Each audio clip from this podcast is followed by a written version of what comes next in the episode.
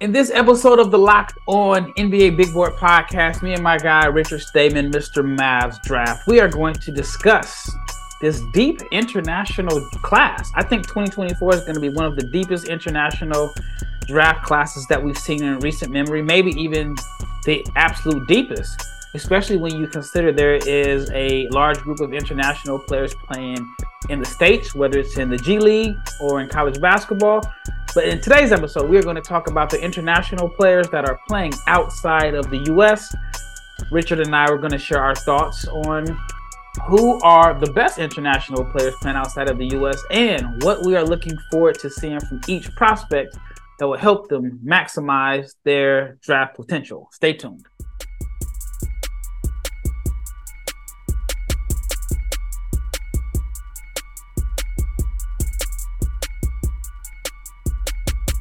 Big shout out to each and every person that has made the Locked On NBA Big Board podcast your first listen of the day. I'm your host, Rafael Barlowe, the director of scouting for NBA Big Board and the founder of NBA Draft Junkies, and my co host, Mr. Mavs Draft, Richard Stayman, one of the best draft minds out. And it is the off season, so we haven't been doing episodes like we would during the season. But guess what? In about two or three weeks, basketball season will be in, I wouldn't say full swing, but it's back. It's already started in Europe. So we'll actually have more stuff to talk about from the 2024 draft prospects. Richard, what is going on in your world since the last time we, we did a podcast? It feels like it's been forever. Yeah, the off season has really hit. Um, I I honestly have just been watching a lot of high school.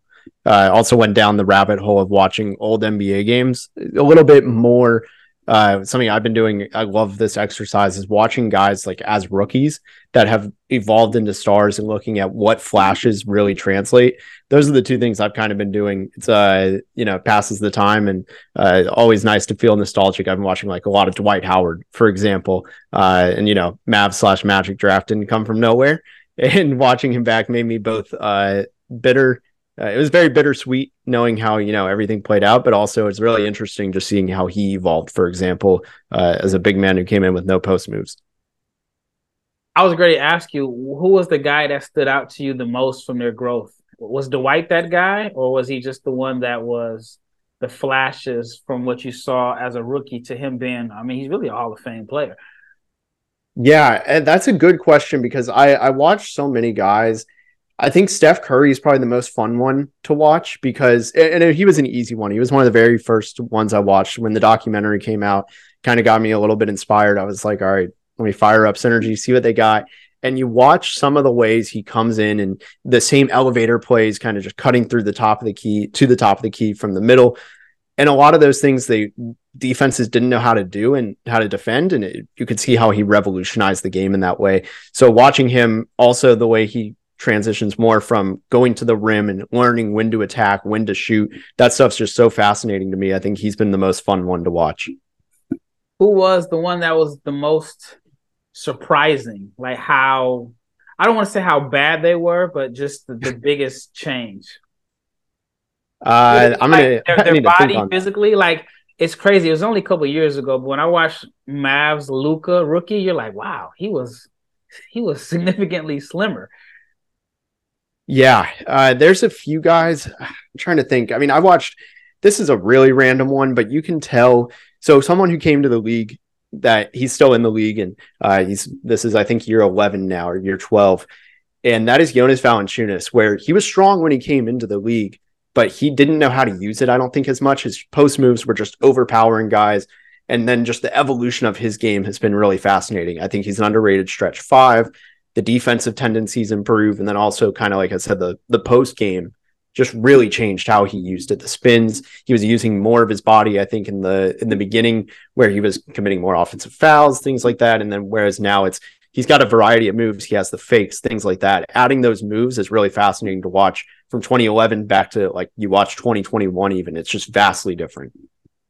Right. Speaking of Valanciunas, he is an international player, and that's what this episode is about the top international players outside of the US. And who is the, the guy that that you're looking most forward to evaluating this season that is from the international ranks that is not playing in the United States? Yeah, I think I think it's the most fun international player for me. Um, that's kind of I, I, need to double check that that is the case, but I think I think it's Alex Sarr. I mean, we saw him in France, seven foot, seven foot one, somewhere in that window. Extremely athletic, great finisher. Showed a little bit of flashes of shooting. I love his tools. He he seems like I, I fall in love with these guys every year. Right? There's a is it a little bit different with Sarr because he's a true seven plus footer Whereas a lot of the other guys are 6'10, 6'9, like Dan Oturu. I loved Dan Oturu in, in 2020 because I thought he was athletic. He he could move. Uh, you know, I may have overestimated that. I thought the shot was there. He had some really interesting tools, and I thought he was just going to be that modern kind of big that almost following in what we saw with DeAndre Ayton going in that upside of a mobile big who can who can score at the rim. There's potential for a jump shot and, and he can defend multiple positions. Players like that are my absolute favorite, I think, to watch. So Alex Sarr could eventually get into that mold. He's not Ayton, but I do think he is a very fun center that has a, a unique brand to his game. Yeah, and I've I've talked about him on the last couple of episodes, and I don't want to like keep elaborating on it because I may come off like a hater, but I think talent, just God given talent and physical tools, I think he is at the minimum, a top 10 player in this draft off of his tools. I mean, 7'1, 7'5 wingspan. He's mobile, he's fluid, has touch around the rim. There's upside as a shooter, passer. He has everything that you would want in a modern day five. But I feel like he's missing something. Like, I've never watched back to back games where I felt like he really like took advantage of his skills. Like there are games where he'll make some nice plays and he'll have seven points, eight points. I don't remember the numbers, but I was not impressed with his play this summer at all on the for the French national team. I felt like he has the tools to dominate. He just doesn't have the mindset. And I don't want to say I sound like I'm just picking on French players because I feel the same way about Zaccharie Risacher. Like I've I haven't seen him really like maximize his gifts other than the one game I saw in person, but it was like a blowout game.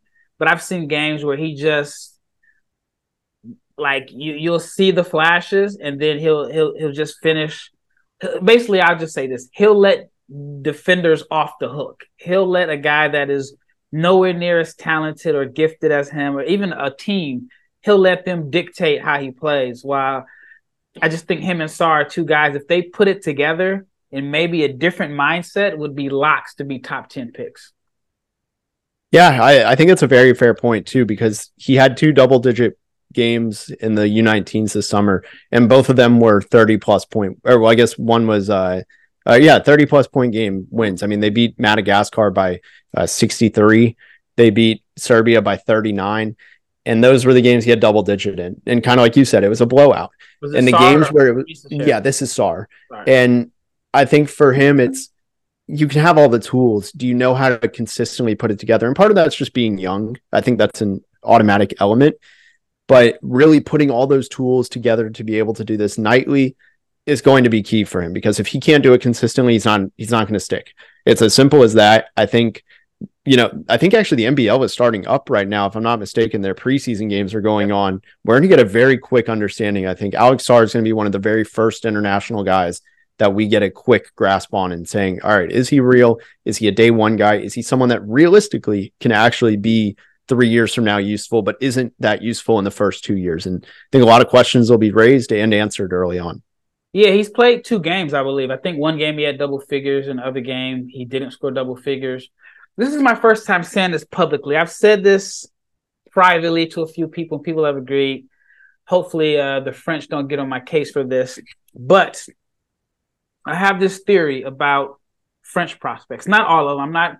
I don't want to generalize and say all of them, but I think and I've spent time over in in France, and I've tr- trying to figure out like why aren't some of these guys absolutely dominating like their physical gifts suggest that, that they can.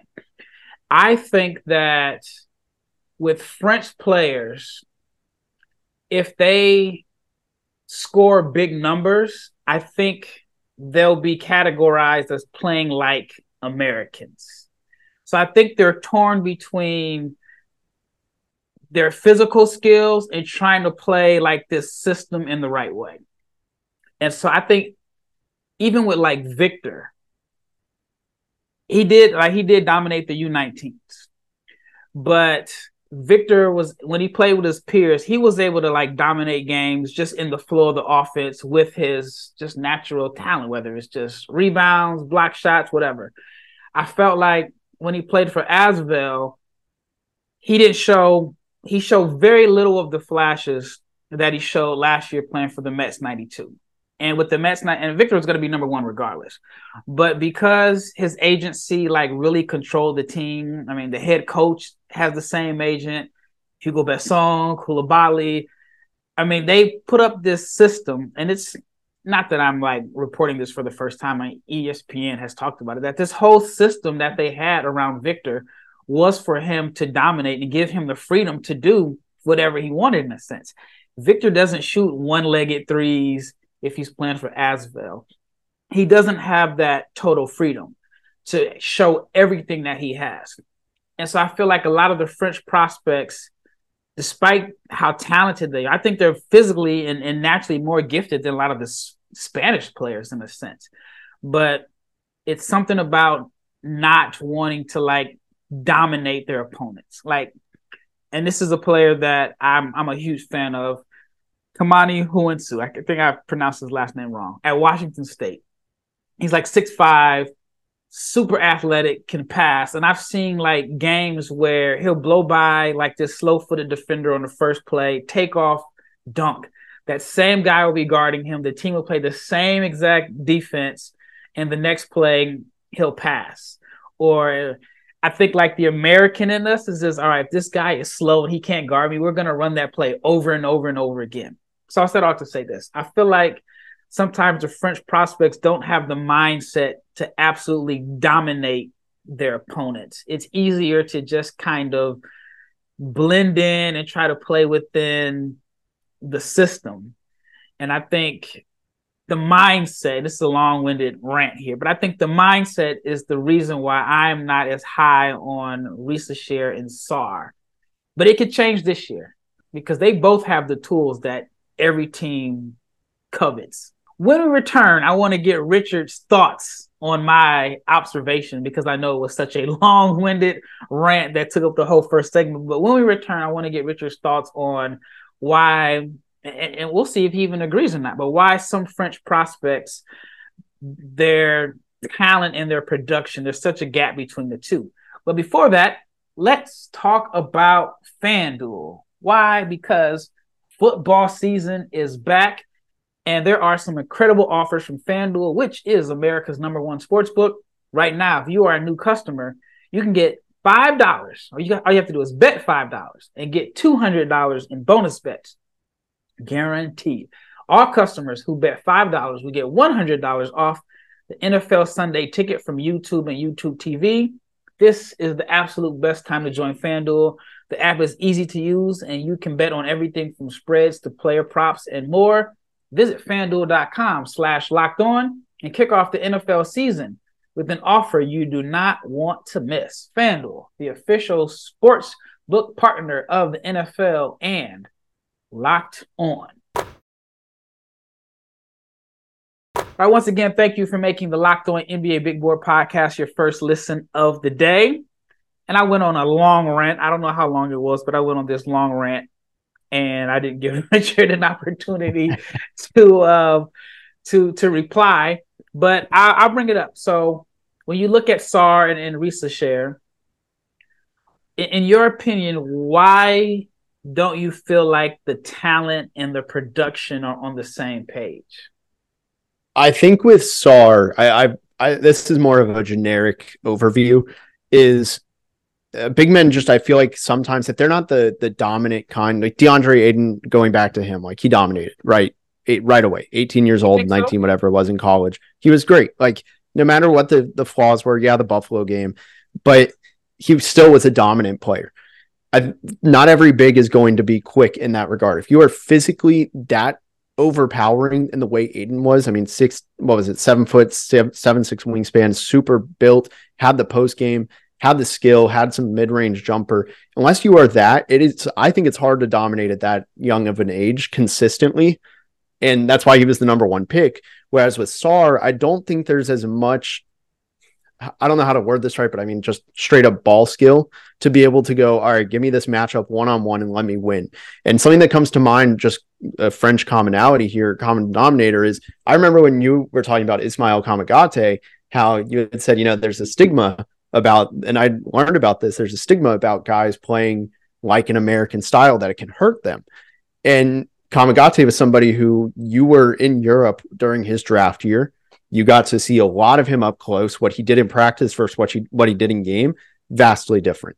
So I think there is some element of that, if that makes sense, where it's I don't know how much I can do. It can almost get in their head, and if you're not a dominant ball skill player as a big, I think it can be hard overseas. I think it's harder overseas to dominate as a big man than it is in college.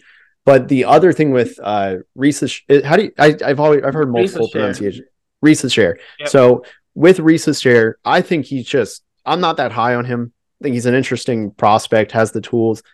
I just don't think he's simply like, and this is very blunt. I don't think he knows how to put it all together right now. Will it ever come together? That's the question. He's got the athleticism. I think that's his main selling point with the size, but how he uses his ball skills is very, very rough right now. Like he, it's not consistent at all from possession to possession and he does the same things. It doesn't feel like he tries to confuse defenses. I worry with him. Uh, I think he's a nice flyer, but he's got to land in the right spot. Yeah. And I wanted to add something. So, like going back to Ayton, I was doing video work for a high school team, and I remember we played DeAndre Ayton. And I want to say he finished the game with like 18 and 11, but it was like that was a quiet 18 11. Thankfully, he didn't like dunk on our guys every possession and he settled for jump shots. And I've always kind of felt with Ayton, he is a player that if he had a certain mindset, he would be dominant.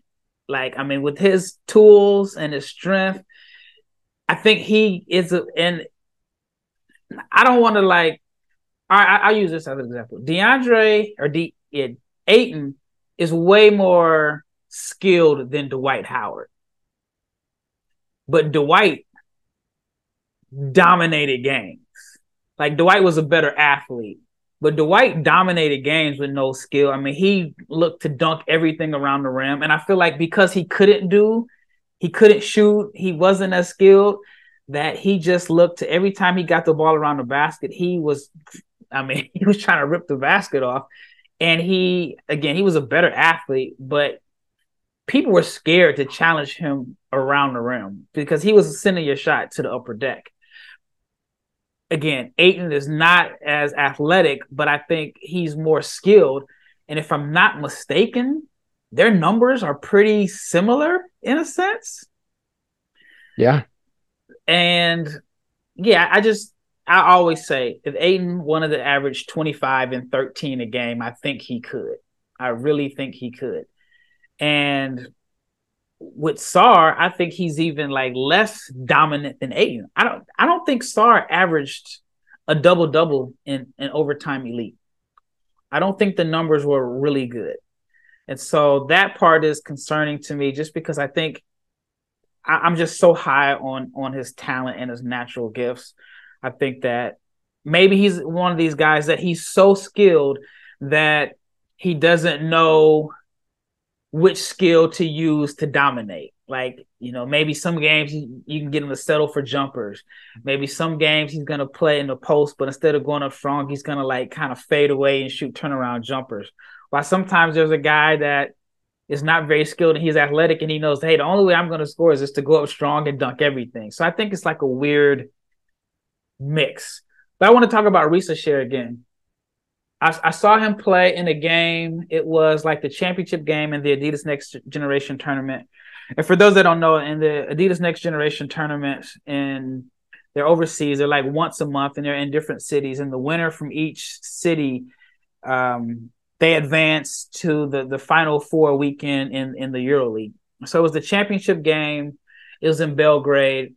and I, I would say like I think he was like 0 for 10 for the game. He had absolutely no impact on a big game.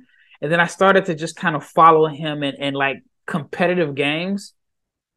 And I'm a little concerned that in a competitive game, when he's by far the best player on the floor, he may finish with six, seven points, and he may finish a game without a single shot inside the paint. What has been your observations on on Risacher? I know you say you're not as high on him as others, but what has been like the one key thing that stands out to you why you're not as high on? Because I saw like one site had him like top five. Um, there was one draft site that I saw that had him number one. Yeah, that that to me is is alarming. Uh, for me with Zaccharie, uh, I, I, think, look, he can play defense. I think the shot is very rough. Uh, that's really where the the stem of my concerns are. Is the jump shot is far away. I think he has to shoot. Like he he can't afford not to. And then when he gets on the move, he gets driving. It just feels a little bit clunky and just it doesn't feel like he has a necessary plan. He's he's kind of and and that sometimes can be okay to just go and see what happens and read the defense, but I don't think he's always reading the defense. I think he's just moving with the ball more than he's re- reading and reacting. And to me, that that's concerning. I think he can play defense with his size. That's very good, but I feel like he might be headed down a path of, and, and this could be a good thing. It's the jury's still out on this guy. Is Peyton Watson, where you have all the physical tools, where's the offense? And for me, I think the offense was so underwhelming in the U19s that I could just see him being a guy that teams go, okay, we can take a flyer on you at the very end of the first, early second, but we got to see improvement in the jump shot, in the ball skills, and just knowing how to use your great physical tool set. Yeah, and this is where I'm confused in a sense from my own personal evaluation. So the first time I saw him play, it was a game where I, they blew the team out. And I saw all the tools. I mean, I saw like the defense, you know, transition from defense to offense. He was knocking down shots. He was scoring in transition. I was so impressed that I believe if you go back and look, I did a podcast on like 16 year old Zaccharie Risacher. I want to say it was probably like in maybe January 22, maybe no, or, or no, you know what? It may have been November 21. That's how impressed I felt like, all right, down the line, this guy is going to be something special. So I'm gonna have to go back and look it up, but I want to say it was November 2021. If I'm not mistaken, it was the same day that I went. It was the matter of fact, it was the same game that I went to watch Victor and Ishmael Kamagate play. Victor was playing for Asvel, and, and Zaccharie was playing for the Espoirs League, the under 21 league. And it was a blowout game, but I was I saw all the tools. So of course I started paying more and more attention to him. And the more and more I watched, I'm like, ah, this guy is he's I get the intrigue, but I just don't see it. So here's where I, I kind of struggle at in a sense, because maybe in my mind, I want him to be like an alpha. I want him to dominate. But in reality, maybe he is going to make a living as a complimentary guy, a starter, a rotation player, and, and maybe that's totally fine.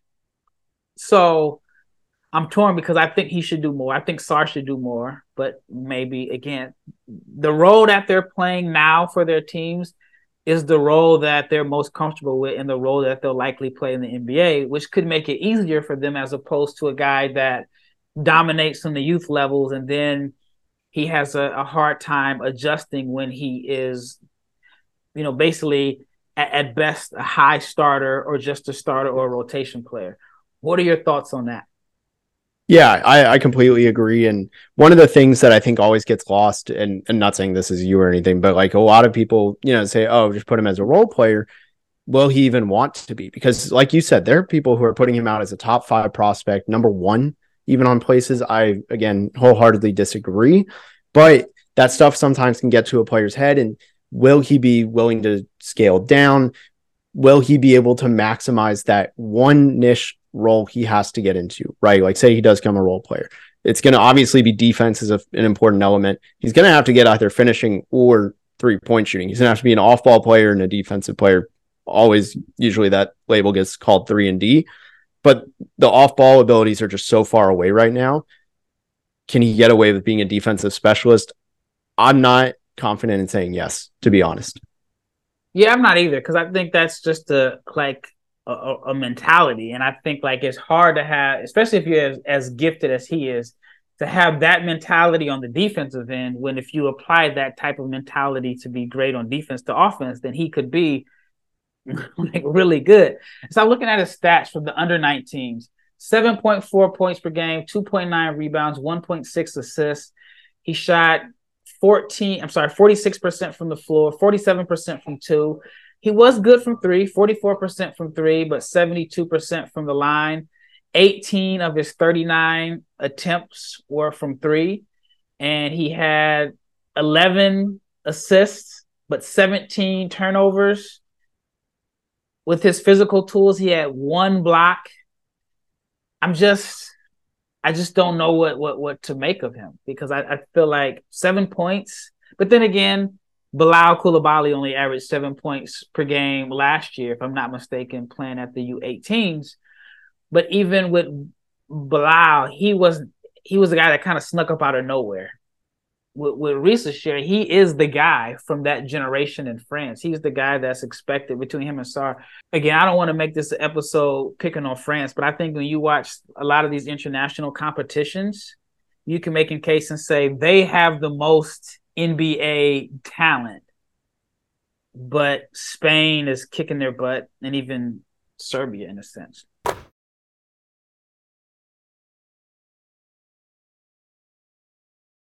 All right, we've spent the whole episode talking about those two guys. Who is another player on the international ranks that is playing outside of the US that you are really looking forward to evaluating this year? Yeah, there were a couple guys that that filled out this uh, criteria recently, but then they committed to American schools, so that's really thrown me off. Um, I'll actually go. I don't know where this guy is playing, but I think the intrigue is incredible with him. Just staying on the U19s and that's Mathias Mamadi out of Madagascar. I think he's been one of the most impressive players. He was in the U17s a couple years ago, or maybe it was the U18s last year. He was in the U19s this year. Was a one man show on Madagascar.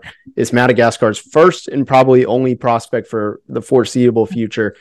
And I just love everything about his game. Super crafty at the rim, very fun to watch as a ball handler, has a jump shot, has some very intriguing tools, but has no talent around him to really tell all right, what does he really look like? Is he getting empty stats? Is it real? The skill is real, but how impactful can he be? I don't even know where he's playing this year. And that's going to be a flag, but I do like his game so much that I think if he found himself in a high level league and getting just the spot minutes that all these young players always get, I do think he could be somebody that becomes an NBA prospect. Yeah, I think he's playing in the NBA Academy. I think that's where he's at this year. He averaged 24 points a game, led the U19s in scoring. And I, I pay a lot of attention to like the the the FIBA national teams. And every year there's a guy that's on a bad team that puts up huge numbers on poor efficiency. And it's like you like the guy and then you understand that he's in a tough situation and then every year it seems like that guy disappears. Like I was just telling somebody earlier today, I fell in the trap at the U19s. There was a guy from China named, I think his name was Huin Huin Gao or something like that. He averaged like 26 and 6. I mean, he was a triple double threat at the U19s. And maybe it was the U18s. But he ends up playing like I think he plays professionally in, in, in China but you never really heard anything from him since. And I mean, he was on a bad team. And with um with this guy in Madagascar, you look at the the numbers when you dig deep into him. 38% from the floor. He shot 45% from two, only 16% from three. Got to the foul line a lot. I mean, he had a game where he shot 16 free throws. I mean, he was aggressive. And then it's not necessarily his fault, but I've never seen ever in my years of scouting, seeing a player with a negative 134 plus minus in like five or six games, which again, it's not his fault. I mean, like, and he's from Madagascar. I mean, not a place that is considered a hotbed for producing talent. But I get the intrigue because he has good size at six four, and sometimes I this is just a personal favorite of mine, but I like irrational, confident guys who are like, "Hey, my team is not good right now, but I'm gonna do what I have to do to carry these guys," and that's the mindset that he had. And that's and you know just to wrap things up with him is two there are two things. One that's a big part of why he had that negative plus minus so badly right? He also played like every minute of every game that they got killed in. And you know he would get a bucket and then his team would give up three or four more while going oh over three of the next ones but the thing that i really like about him and and i do agree the the stats there's a bit of an alarming you know rate there with some of those numbers i fully acknowledge that I do think what is promising is what you kind of touched on, which is the free throws. He got to the rim really well, even against a, a teams that always doubled him and crowded the paint when he had the ball. And while he shot 16% from three, he shot 86.86% in the U19s from the free throw line, which is an incredibly high number. And the volume was double free throw attempts of what it was threes. That's what's giving me a little bit of confidence more in him in the jump shot. The, the form isn't broken. So I really like his game. I think he's somebody that he has to, like you've touched on, though, he has to put that behind him. He's got to go somewhere where he can be efficient. His team is good, and he can prove that he actually impacts winning. And he's not just a guy, like you said, who does some cool things and then flames out.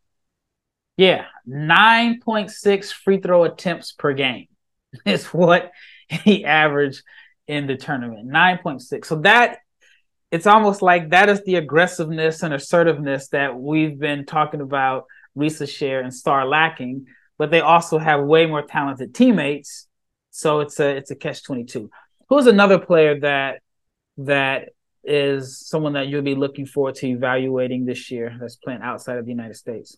Yeah, I really liked uh, what I saw. I didn't do any like major deep dives on this guy, but I thought he had a good from what I did see because I was focusing on I think more on the other French guys going back to France is Melvin Ajinça, who is the nephew of former Mav Pelican uh, and other NBA teams, Alexis Ajinça.